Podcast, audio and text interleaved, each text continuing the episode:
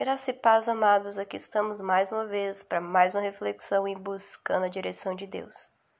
Amados, hoje a gente vai trazer uma reflexão baseada no livro de Apocalipse. E eu sei que quando a gente pensa no livro de Apocalipse, a gente talvez possa ter cenários catastróficos, é, um cenário de caos. Eu não sei qual é a sua visão apocalíptica das coisas. Mas esse livro, ele não deve ser um livro que remeta ao medo ou ao caos ou esse, essa inquietação de alma para quem é cristão. Quem tem que ficar preocupado com o Apocalipse é quem não está posicionado em Cristo. Porque se você está posicionado em Cristo, Apocalipse é o livro mais lindo da Bíblia, porque lá conta o final da noiva. Onde vai estar essa noiva? Ela vai estar em uma Nova Jerusalém. É, esse livro ela fala como que termina a história de amor entre Cristo e a sua igreja. Então, o livro de Apocalipse é o livro de fechamento, o grande final está em Apocalipse. E em Apocalipse, a gente tem de fato a visão de que Jesus ele ressuscitou, de que Jesus é um Deus forte e poderoso que não está dormindo, mas está muito vivo, ativo, em Apocalipse, capítulo 1, a partir do verso 10, João diz, ele relata a experiência dele após ser arrebatado no Espírito, no dia do Senhor. E ele traz para a gente o que, que ele ouviu atrás dele, a grande voz, o que, que aquela voz, uma voz forte como a voz de uma trombeta, disse para ele. E ali ele diz que ele escuta. Eu sou o Alfa e o Ômega, o primeiro e o derradeiro. Amado, só nessa frase a gente vê que quem estava falando com ele é Jesus. Porque Jesus, em outros livros do, no, do Novo Testamento, ele já falava que ele era. Em, é, no, primeiro, é, no primeiro verso do capítulo 1 de João, ele se intitula exatamente como sendo o princípio de toda a criação de todas as coisas. Ele, ele mostra que ele se fez carne, mas ele sempre esteve, ele sempre foi. Ele é Deus poderoso, que se revelou diante de mim de você através de Jesus Cristo, o Filho de Deus, porque essa é a maneira como Deus poderia se fazer conhecido, se tornando um homem. Vindo na forma de um homem, um homem 100% Deus, um homem 100% homem. Fala, Dani, eu não consigo entender, mas essas coisas não é para entender, é para crer. Essa realidade transcendental que a gente vê em Apocalipse é, é uma realidade real. É a promessa, é a concretização daquilo que ele nos chamou para ser nele. Você sabia que dentro de você existe algo que arde pela eternidade? É o que Jesus nos convida, a vida eterna, amados. E João continua dizendo que a voz dizia isso exatamente para ele: Eu sou o Alfa, eu sou o Ômega, eu sou o primeiro, eu sou o derradeiro. É Jesus que está falando com João nesse momento.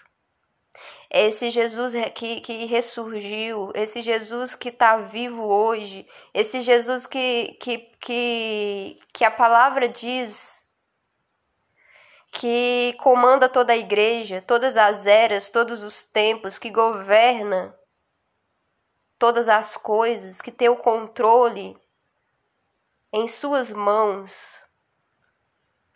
de todas as coisas, porque o Pai deu a ele essa autoridade.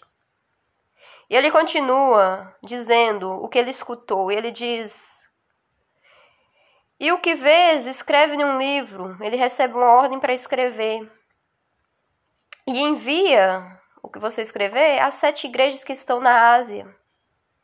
Envia a Efésio, envia a Esmirna, Ele via a Pérgamo, a Tiatira, a Sardes, a Filadélfia e a Laodiceia. Aqui ele está falando das igrejas. E mais tarde, quando a gente começa, à medida que a gente vai lendo Apocalipse, a gente encontra o perfil de cada uma dessas igrejas. E a preocupação dele naquele momento é escreve, envia exatamente o que eu estou te mostrando. E então João vira e sabe o que João começa a ver?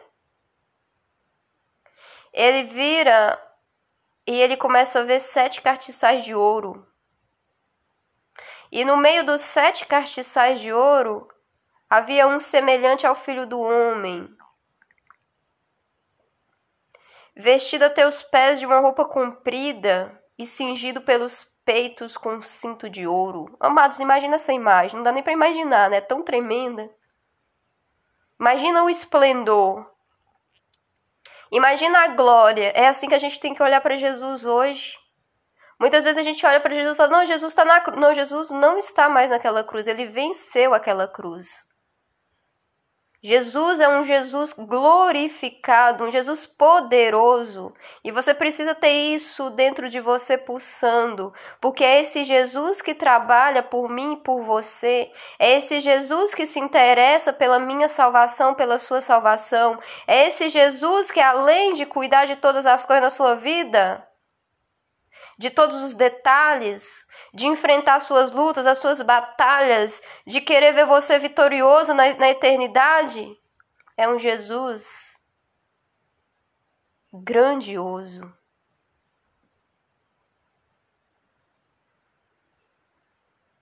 E, e, e, João fala assim: e na sua cabeça? Os cabelos eram brancos como a lã. A gente sabe que Jesus, ele não é um ancião. Mas o, o, João ele diz: Eu vi como lãs, como a neve, os olhos era como chama de fogo. Amados, na idade medieval, né, o ícone dos juízes, das autoridades da lei, era essa peruca branca. Eu acredito que em alguns lugares dos Estados Unidos é, os juízes, quando eles estão é, julgando uma causa ou diante de um tribunal, né, eles ainda têm esse símbolo, né, de colocar essa peruca branca.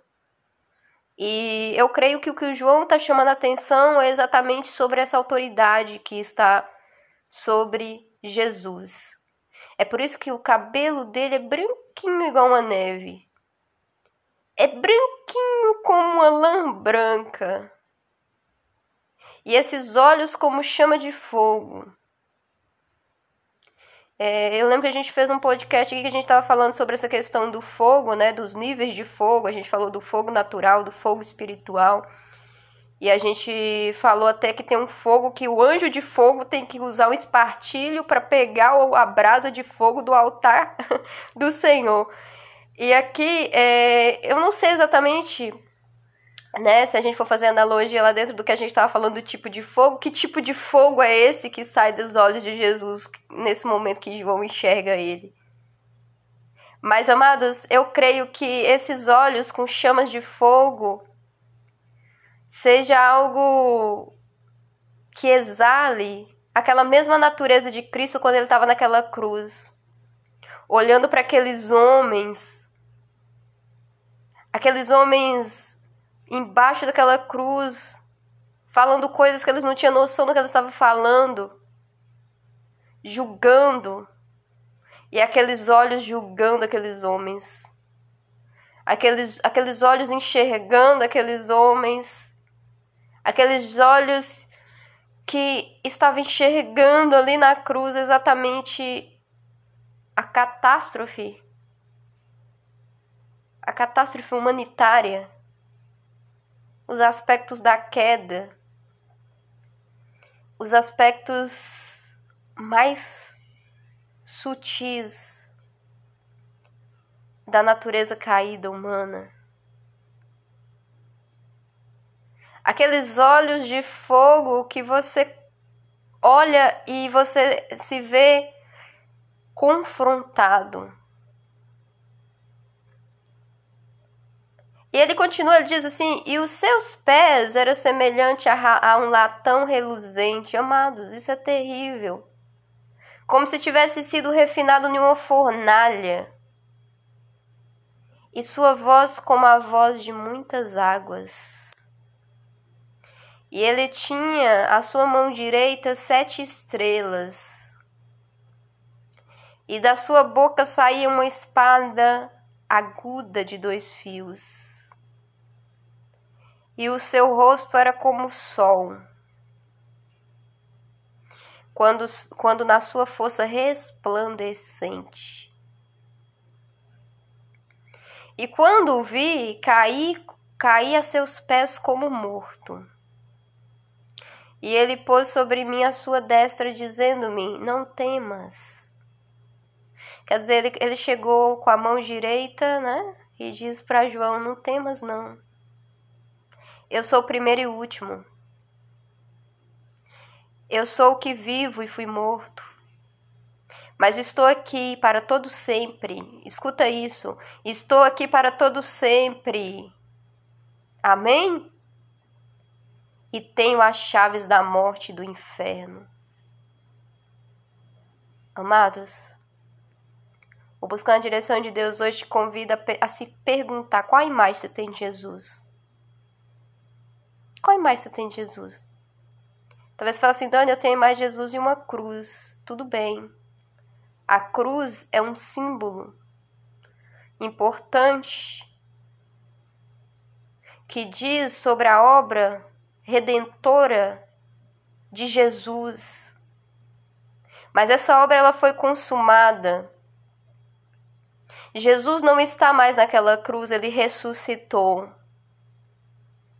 Jesus é um Deus glorioso, tremendo, poderoso e forte. Jesus é aquele que tem na sua cabeça hoje esse aspecto da autoridade, como a gente viu aqui nesse texto. Jesus é aquele que traz em seus olhos essa chama de fogo, um fogo que confronta, porque quando você olha nos olhos de Jesus, algo acontece. Jesus é esse Deus que tem nos seus pés, aliás, a semelhança de um latão reluzente, refinado em uma fornalha. Quer dizer, um ferro temperado, resistente, aquele que pode alcançar você nos seus abismos e te trazer de lá. Jesus é esse que tem a voz uma voz que te alcança, uma voz inconfundível, uma voz que emana vida, porque água aponta para a vida e está dizendo que a voz dele é como de muitas águas, de muitas vidas, muitas vidas e muitas vidas sendo alcançadas por ele. Jesus é aquele que tem na palma das suas mãos a sua igreja, independente do tempo, independente da época está na palma da mão dele. E sabe o que, que sustenta a igreja dele? Sabe o que, que faz ela ficar de pé? Não é o governo, não é o tempo, não é. Não, não é nada disso, amados. É a palavra dele. Porque a palavra diz que da boca dele sai uma espada de dois fios, aguçada, afiada. É a palavra dele. Jesus é aquele que tem o rosto resplandecente como um sol, um rosto de glória, um rosto que exala essa força resplandecente do Pai. E sabe quando você começa a olhar para Jesus, talvez nesse texto, você fala assim, Dani, é o primeiro contato que eu estou tendo com Jesus, porque eu estou imaginando Jesus. Eu creio que o seu ser, a única, o único desejo que ele tem é de se prostrar diante dele. Porque quando João viu isso, de uma maneira literal, ele caiu aos pés de Jesus. E se esse áudio, amado, estiver impactando a sua vida de alguma maneira, se estiver te colocando de alguma maneira diante de Jesus, eu quero crer que nesse momento o desejo do seu coração não é outro senão: Jesus, eu preciso me prostrar diante do Senhor. Jesus, eu quero me achegar ao Senhor. E sabe o que Jesus está dizendo? Apesar de você, você, você tem total condição de, de se achegar a mim, porque a minha graça te chama a isso. Assim como ele foi lá com João e disse: Não temas, eu sou o primeiro e o último. Ele está dizendo hoje: Olha, você não precisa temer de chegar perto de mim. Você sabe que sobre mim está minha tá a autoridade. Você sabe que sobre mim está o poder. Você sabe que sobre mim está a glória. Você sabe, mas você sabe também que eu reconciliei através do meu sacrifício. Eu pacifiquei. Eu te dou condição de se achegar a mim. Eu te dou condição de se prostrar de me adorar, de reconhecer que eu sou o Deus da sua salvação. Aleluias. Glória a Deus. Glória a Deus. Aleluias. É tremendo, amados. A gente precisa olhar para Jesus e enxergar Jesus revestido dessa autoridade enxergar Jesus como esse Deus capaz de nos visitar nas nossas aflições, de nos visitar nas nossas mazelas e de nos tirar, porque Ele é poderoso. Sabe qual é o maior, sabe qual é o maior, maior milagre que Jesus está a fim de fazer na minha vida e na sua vida? Nos destinar ao céu. De colocar dentro de mim de você essa salvação. A gente está em umas mãos seguras, sabe por quê? Porque ele venceu. Ele chegou lá. Hoje ele está coroado, revestido de poder, de autoridade. E ele é o primeiro, amados e é o derradeiro. Ele é único e ele é mais do que suficiente para que eu e você tenha condições de vencer esse mundo, de exalar a natureza de Cristo. Amém, amados. Amém. Gente, tá tão gostosa essa reflexão que não dá nem vontade de encerrar ela. Minha vontade é continuar falando, falando, falando, mas eu preciso encerrar essa reflexão. E eu creio que por meio dessa reflexão, Jesus vai tocar corações, vai transformar pessoas. Eu creio que por meio dessa reflexão, pessoas vão sair daqui inquietas para conhecer mais sobre Jesus.